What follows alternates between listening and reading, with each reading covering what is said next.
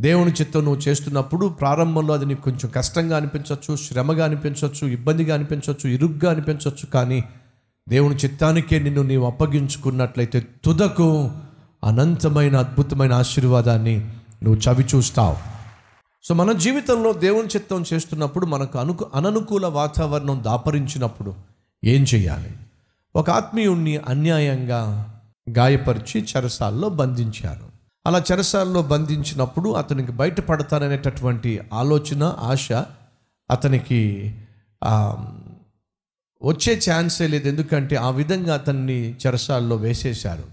అతనితో పాటు అదే చెరసాల్లో ఒక భయంకరమైన కరుడు గట్టినటువంటి బందిపోటు దొంగ ఉన్నాడు అతనితో ఇతన్ని కూడా తీసుకెళ్ళి ఆ ఆ చెరసాల్లో వేశారు. ఇతడు సాయంత్రం అయిన తర్వాత నెమ్మదిగా లేచి మోకరించి ప్రార్థన చేస్తున్నాడు. ప్రార్థన చేస్తున్నాడు. ప్రార్థన చేస్తున్నాడు.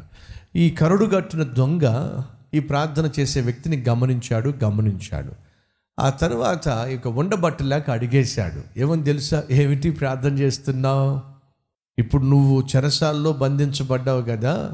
నువ్వు ప్రార్థన చేస్తే నీ దేవుడు దిగొచ్చి అద్భుతాలు చేసేసి నిన్ను చెరసాల్లోంచి బయట తీసుకుపోతాడని చెప్పేసి నువ్వు అనుకుని ప్రార్థన చేస్తున్నావా? ఆ పప్పులేమో ఉడకవు. ఒకసారి శిక్ష పడిన తర్వాత ఆ శిక్షాకాలం పూర్తయ్యేంత వరకు ఏ దేవుడు కూడా వచ్చి నిన్ను విడిపించే ఛాన్స్ లేనే లేదు. ఎందుకు అనవసరంగా టైం వేస్ట్ చేసుకుంటా ప్రార్థన చేసి నీ ప్రార్థనకు జవాబు రాదు. నీ దేవుడు దిగొచ్చి నిన్ను బయటికి తీసుకుని వెళ్ళడు. ఆపేసే నీ ప్రార్థన అని చెప్పన్నాడు.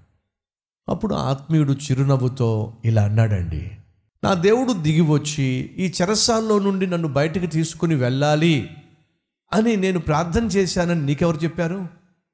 మరి దేనికోసం ప్రార్థన చేస్తున్నావు? దేనికోసం ప్రార్థన చేస్తున్నానంటే ప్రభా నేను బయట ప్రశాంతంగా జీవించేవాడిని అటువంటి నన్ను చెరసాల్లోకి తీసుకొచ్చావు. ఈ చెరసాల్లోకి నన్ను తీసుకొచ్చిన నీ ఉద్దేశం ఏమిటో నీ చిత్తం ఏమిటో దానిని జరిగించుమని ప్రార్థన చేస్తున్నాను. ఈ కష్టంలో నుండి ఈ శ్రమలో నుండి ఈ ఇరుకులో నుండి నన్ను అద్భుతంగా బయటికి తీసుకెళ్ళిపో. ప్రార్థన చేయటల్లా. విశాలమైన జీవితం జీవిస్తున్న నన్ను ఇరుకులోనికి తీసుకొచ్చావు ఇబ్బందిలోనికి తీసుకొచ్చావు కష్టంలోనికి తీసుకొచ్చావు ఈ చెరసాల్లోనికి తీసుకొచ్చావు. ఎందుకు తీసుకొచ్చావు నాకు తెలియదు కాబట్టి నీ చిత్తం ఏమిటో ఈ ఇరుకులో ఈ కష్టంలో నువ్వు నెరవేర్చాలి అన్న దేవునికి ప్రార్థన చేస్తున్నా. అది సమర్పణ అంటే. ఒకవేళ ఈరోజు నువ్వు కష్టం గుండా వెళ్తున్నావేమో శ్రమ గుండా వెళ్తున్నావేమో నీకు ఉన్నటువంటి ప్రశ్నలకు జవాబు దొరకనటువంటి పరిస్థితులు గుండా వెళ్తున్నావేమో నీ ఆలోచనలకు అందనటువంటి ఆపదల గుండా నువ్వు వెళ్తున్నావో వెళ్తున్నావేమో ఎందుకు అలా జరుగుతుంది నీకు అర్థం కావటం లేదేమో. అప్పుడు ఏం చేయాలి? ప్రభా ఉన్న ఫలానా నన్ను నీ చేతికి అప్పగిస్తున్నా అననుకూల వాతావరణంలో కూడా నీకు అర్థం కానటువంటి పరిస్థితుల గుండా వెళుతున్నప్పుడు కూడా ఆ దేవుని చిత్తమే నా జీవితంలో జరగాలి. అది సమర్పణ అంటే. దానియేలు ప్రార్థనాపరుడు శాసనం వచ్చిందట ప్రార్థన చేస్తే సింహాల బోన్లో వేసేయాలి. ఇదేమిటి? ప్రార్థన చేసే ప్రార్థన చేసే నాకు వ్యతిరేకంగా శాసనం వచ్చింది ఏమిటి ఒకవేళ ప్రార్థన చేస్తే నా ప్రాణం పోవాల్సింది కదా? ఏమిటో? ఎందుకు ఇలా జరిగిందో నాకు అర్థం కావటంలా?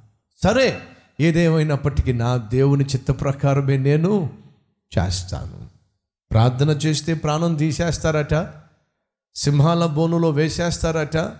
అది వాళ్ళ యొక్క ఉద్దేశం. కానీ నా దేవుని చిత్తం ఏమిటంటే ఆరు నూరైనా నూరు ఆరైనా నేను ప్రభు సన్నిధిలో ప్రార్థన చేయటమే నా దేవుని చిత్తము. ప్రమాదం పొంచి ఉన్నప్పటికీ ప్రాణం పోతుంది అని తెలిసినప్పటికీ నేను మాత్రం నా దేవుని చిత్తాన్నే చేస్తాను. ఈరోజు ప్రార్థనా జీవితాన్ని అలవరుచుకుందామా? సమర్పణ జీవితాన్ని అలవరుచుకుందామా? దేవా నా చిత్తం కాదు నీ చిత్తమే. నన్ను సజీవ యాగముగా నీకు అర్ అర్పిస్తున్నాను అని చెప్పి ఆత్మీయతను అలవరుచుకుందామా? ప్రార్థన చేద్దాం. లెట్స్ ప్రే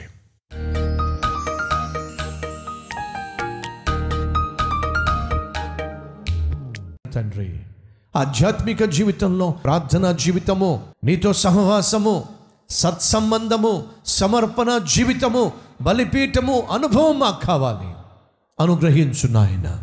అదే సమయంలో ఎవరైనా ఈ అద్భుతమైన నీతో సహవాసాన్ని సత్సంబంధాన్ని పోగొట్టుకొని లోకాశల్లో పడి అయ్యా అడుగుతున్నారు. నీ దగ్గరకు వచ్చేస్తున్నా.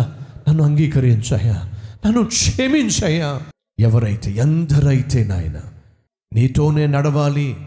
నీ వాగ్దానాలు స్వతంత్రించుకోవాలి. నిన్ను సంతోషపరచాలి సమర్పణ జీవితం కావాలి అడుగుతున్నా ప్రతి ఒక్కరికి అనుగ్రహించమని. ఏసు నామం పేరట వేడుకుంటున్నాం తండ్రి. ఆమెన్.